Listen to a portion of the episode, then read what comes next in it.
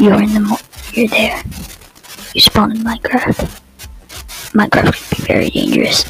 You're on top of some kind of house. It's just a villager house. But how is this possible?